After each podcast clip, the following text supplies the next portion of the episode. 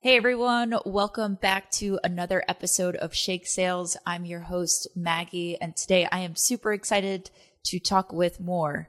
Mor is a founder of From Demo to Close, where he helps AEs close 50% or higher of their sales demos.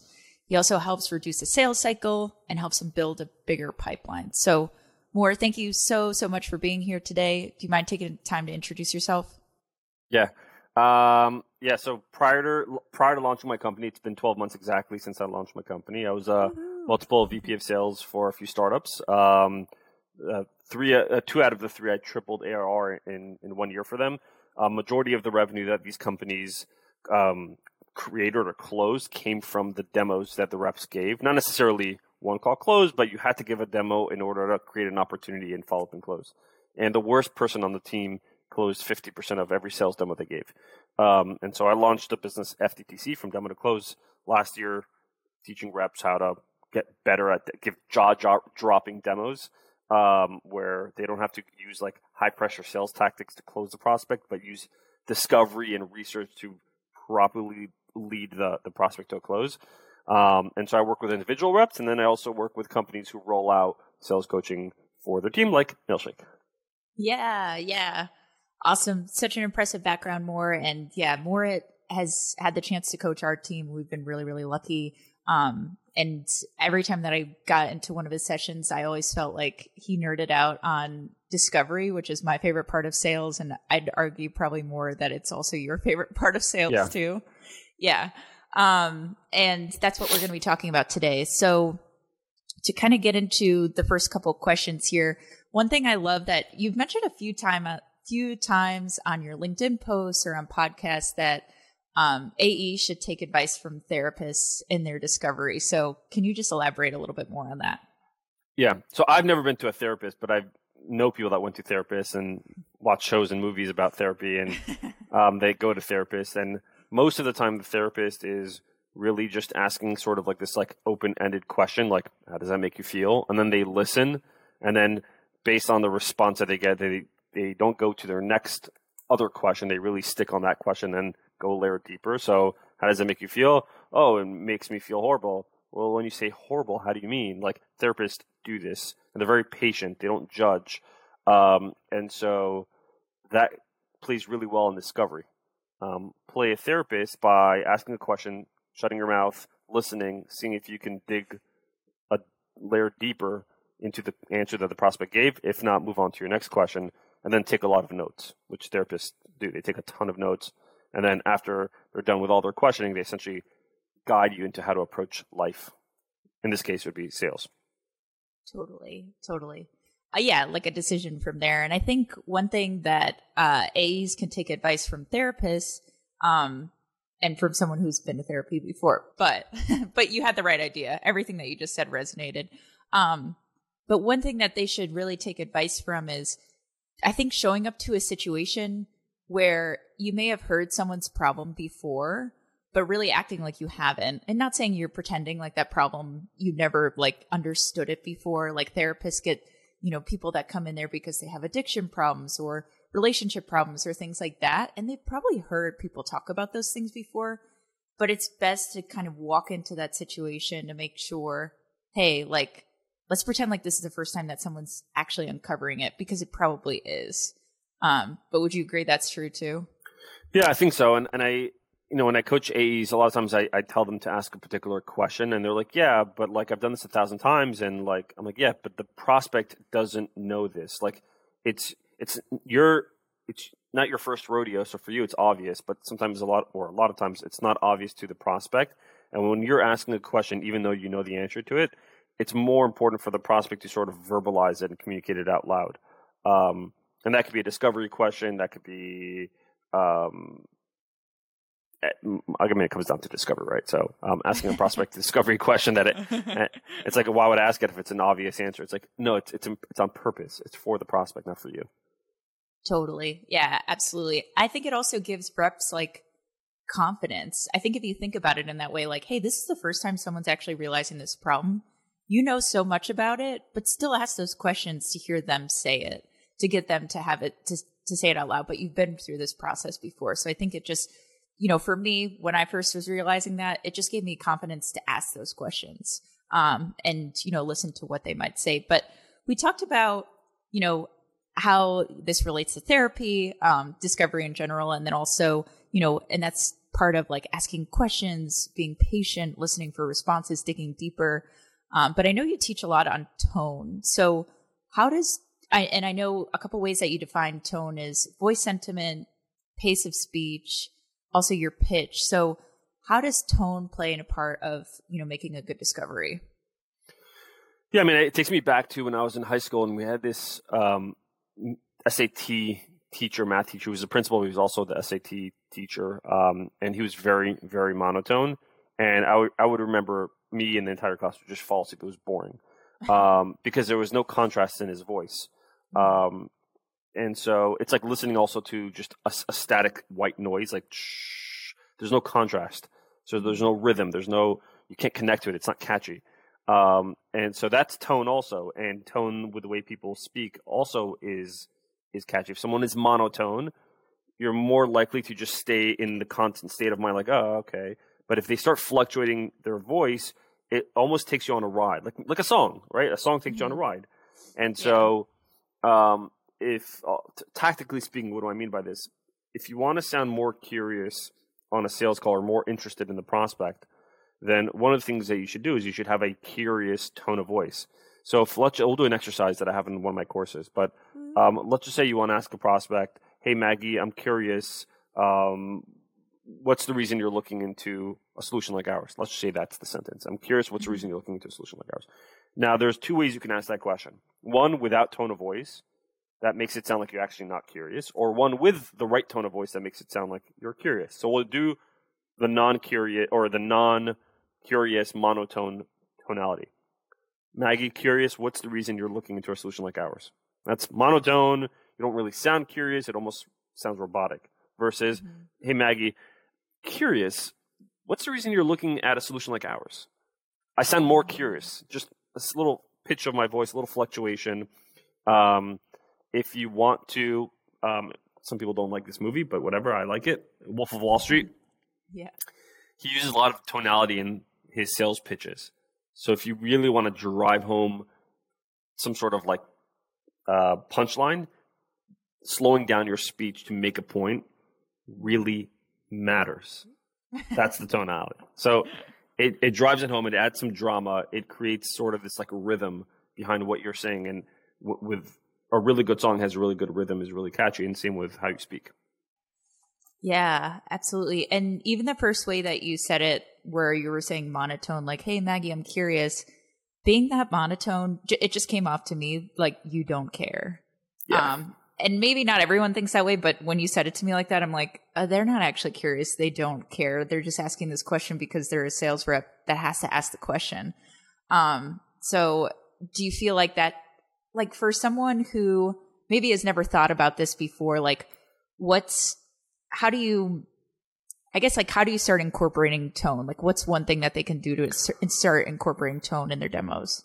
Well, it's like a tactical way of doing it. So there are certain words that naturally when you use when you insert the word into your sentence, your maybe subconscious mind will just pick up on it and start changing its voice. Um, so like let's do an experiment. I want you to say in, in your natural approach, I'm shocked I never knew that. In however you want to say. Imagine I told you so like before you actually imagine I told you something crazy. Now I want you to say I'm shocked I never knew that. Mor, I'm shocked I never knew that. So was that natural or you forced it? I forced it. All right, so I'll, I'll tell you what, what, I'm trying to get at. There are certain words like I'm shocked.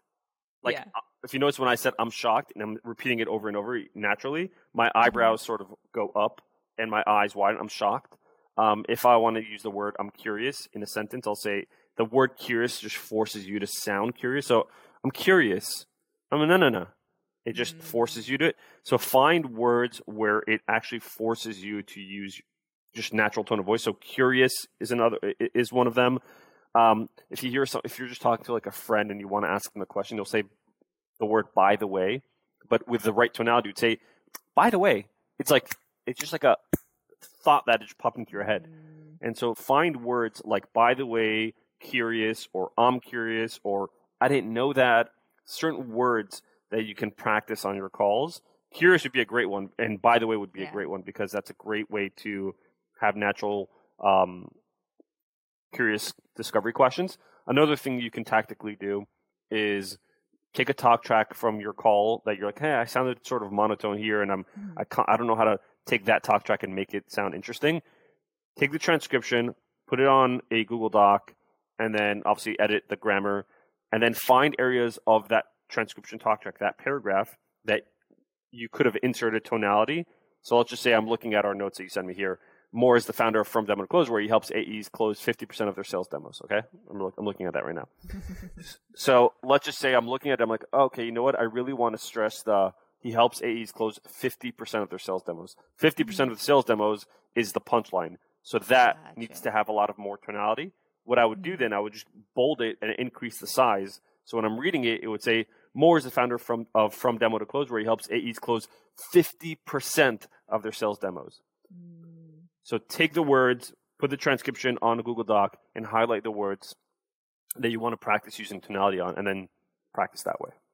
Yeah, I love it. Love it. Great tips. And you even started using your hands, which I'm Yeah. so guilty of doing, doing in, in discovery and demos. Um, so I'm glad I'm not alone with that.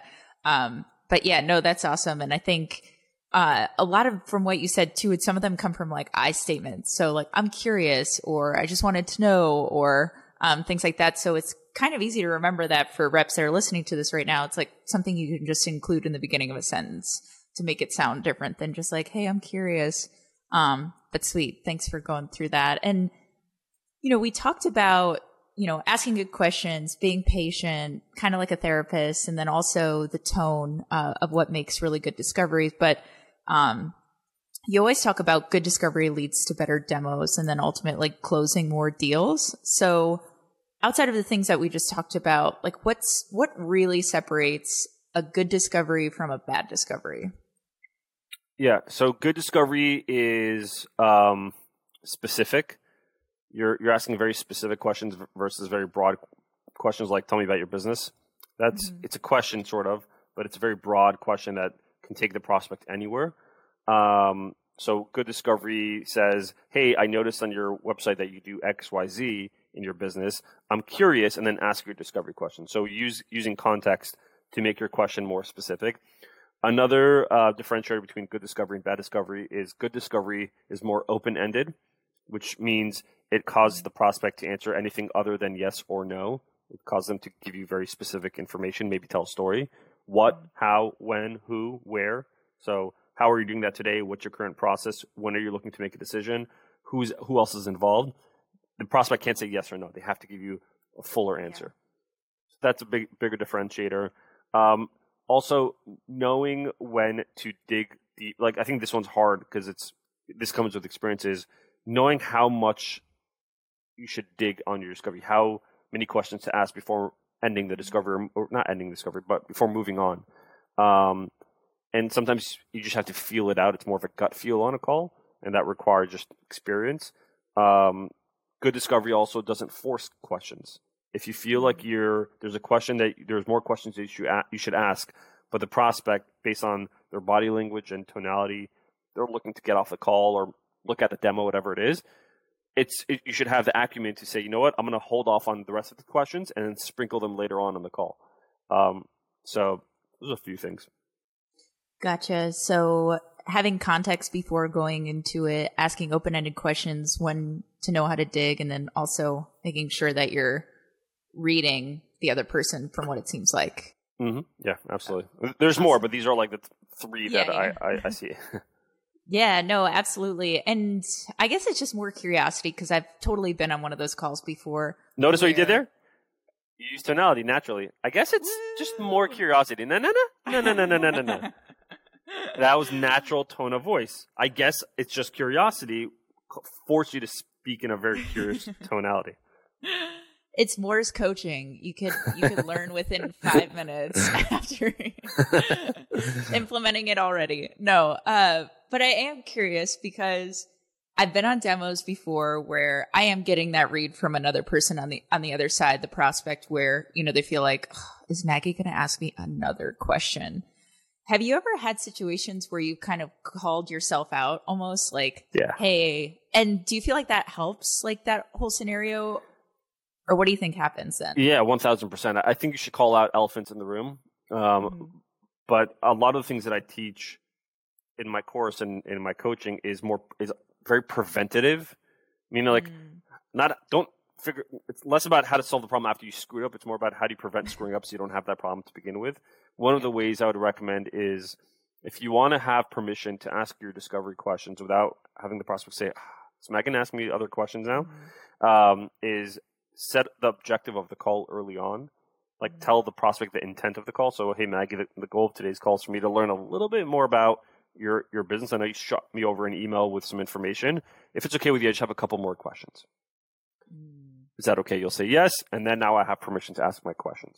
If at one point I feel like I am I'm bombarding you with questions, I may ask the question. Like, by the way, I'm so sorry I'm bombarding with questions. It's, that's the only way I can actually show you value on the demo for you to say, hey, this works for us or not. Mm. Um, I've used um, funnier or like different types of approaches. I would ask somebody, "Hey, I've actually done this." I would get on the call and I would say, "Hey, have you seen? Have you ever watched the movie Ace Ventura?" For everyone, everyone listening, they know what Ace Ventura is with Jim Carrey. It's an old movie. It's very funny.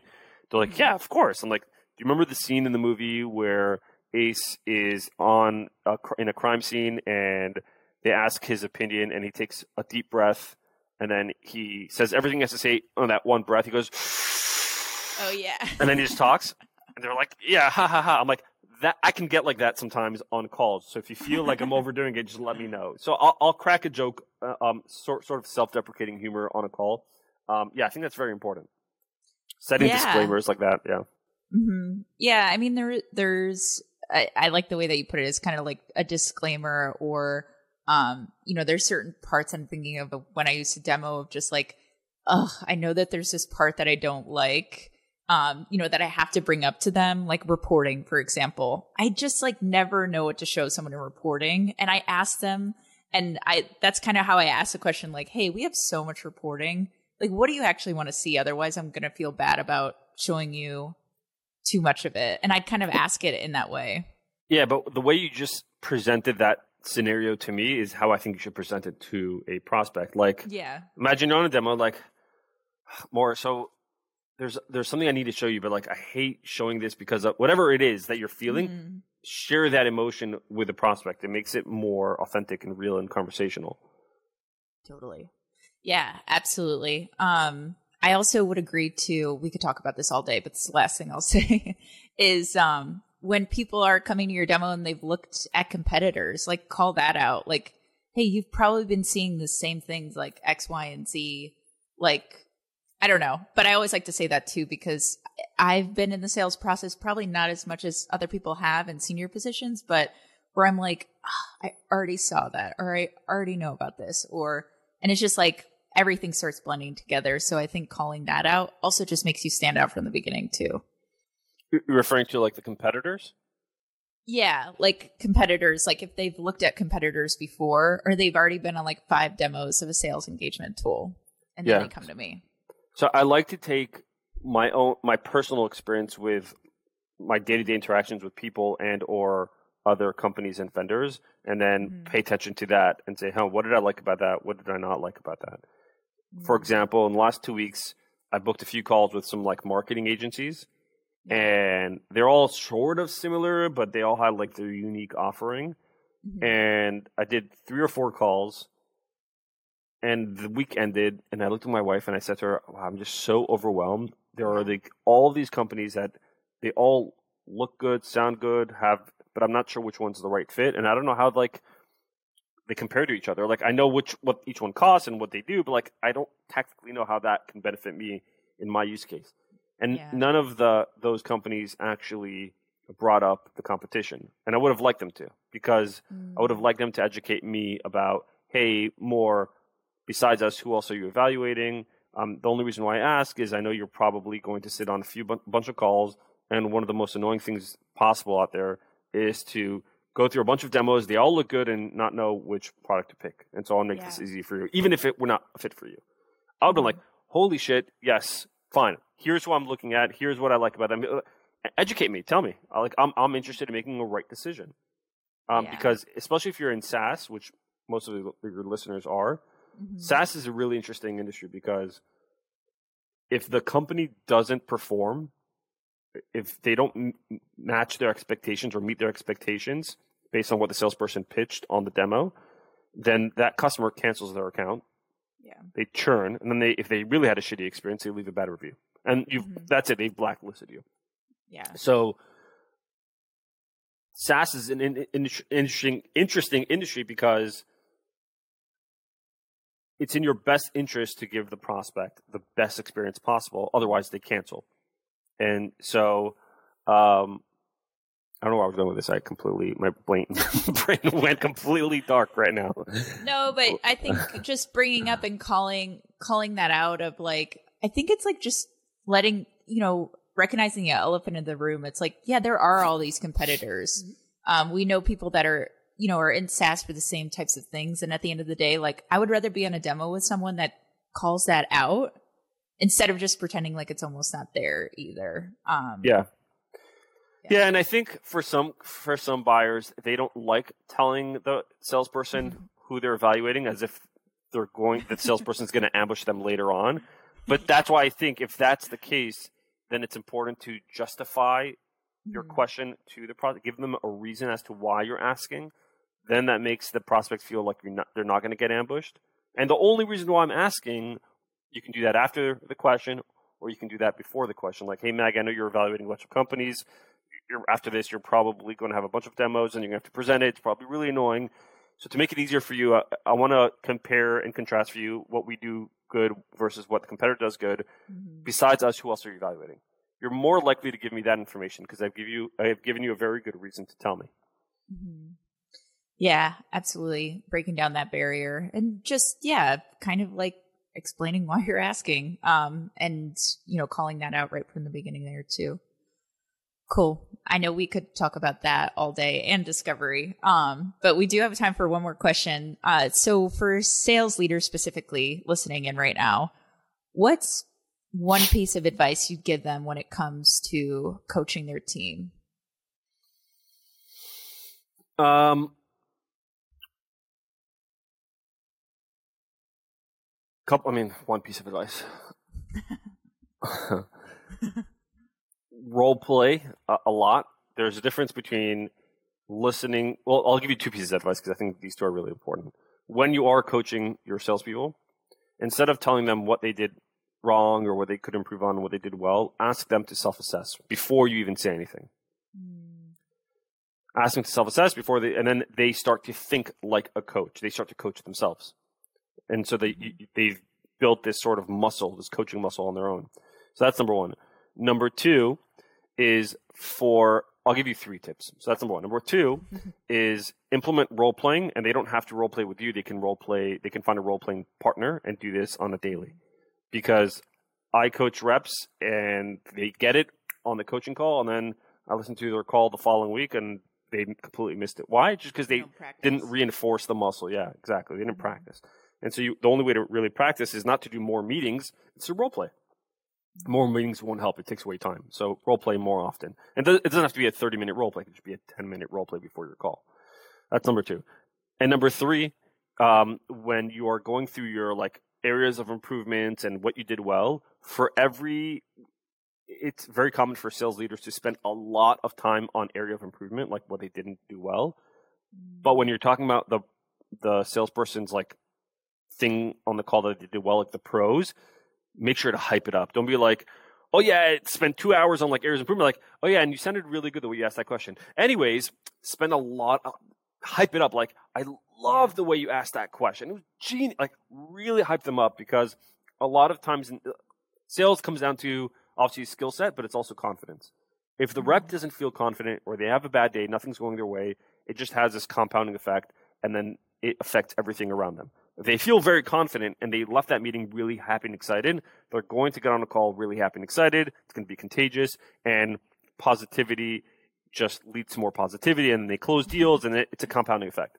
So make sure. So those are three tips: um, role play, um, give extreme positive feedback at like insane hype, and then the third one is get them to self-assess, coach themselves. Awesome. Yeah, and that self-assessing goes into you know where they w- might want with their career path later on. So they're like teaching themselves how to coach themselves, but then maybe later on they want to become a sales coach or a sales manager um, to do that too. So it feels like you're not just doing calls every day, getting feedback from your manager and doing the next call. It's like you actually have a say in, in how you felt about it. But um, awesome. I love that. We got two extra pieces of advice from you uh, for sales managers out there. Um, but and you even use tonality in it too when you're going through it. Um, so coaches can do that too when they're actually giving feedback to their um, to their team. Uh, you know, you did really, really well on that and things like that. So, Mor, thank you so, so much for talking to us about good discovery from bad discovery, what leaders in sales can do to help their team, tonality. Where can people find more about your coaching, your tonality coach, um, you know, and just about you in general? Yeah. You can go to my website, demotoclose.com. If you want uh, one-on-one coaching or group coaching or training, then you can book a, a discovery consultation call. Um, if you want to grab my university, um, which is a yearly subscription, then we do live office hours every two weeks. It will be every week, um, and we go through uh, like deal coaching, deal strategizing, etc. That's also on demotoclose.com under the courses section, and you can find me on LinkedIn. Sweet, awesome, Mor. Thank you so so much for giving us some tips yeah, around sure. discovery today.